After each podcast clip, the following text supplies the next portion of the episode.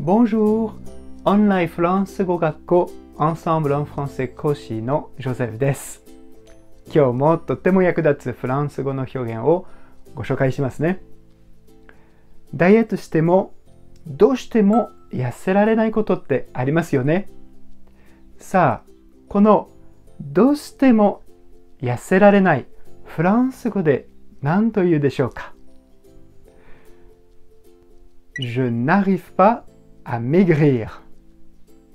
Je n'arrive pas à maigrir. Moi,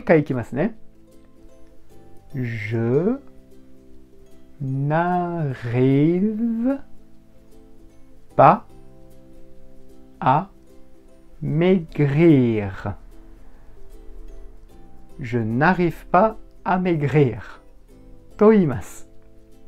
直訳すると、痩せることにたどり着けないで、努力してるけど痩せられないという意味で使います。では、もっとフランス語を勉強したいという方は、アンサンブルのレッスンでお待ちしています。あ très très bientôt!